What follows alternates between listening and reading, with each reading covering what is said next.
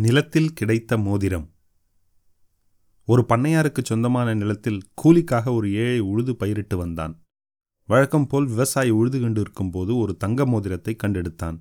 வேலை முடிந்ததும் வீட்டுக்கு வந்து விட்டான். தான் கண்டெடுத்த மோதிரத்தை தன் மனைவியிடம் காட்டினான்.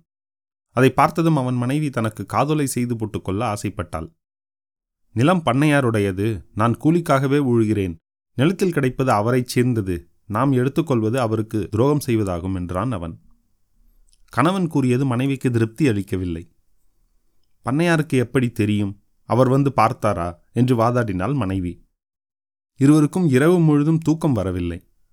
பண்ணையார் வந்து பார்க்கவில்லைதான் ஆனாலும் என் மனசாட்சி உறுத்துகிறது என்று கூறிவிட்டு காலையில் எழுந்து பண்ணையாரிடம் சென்று மோதிரத்தை கொடுத்து விவரத்தை கூறினான் அவன்.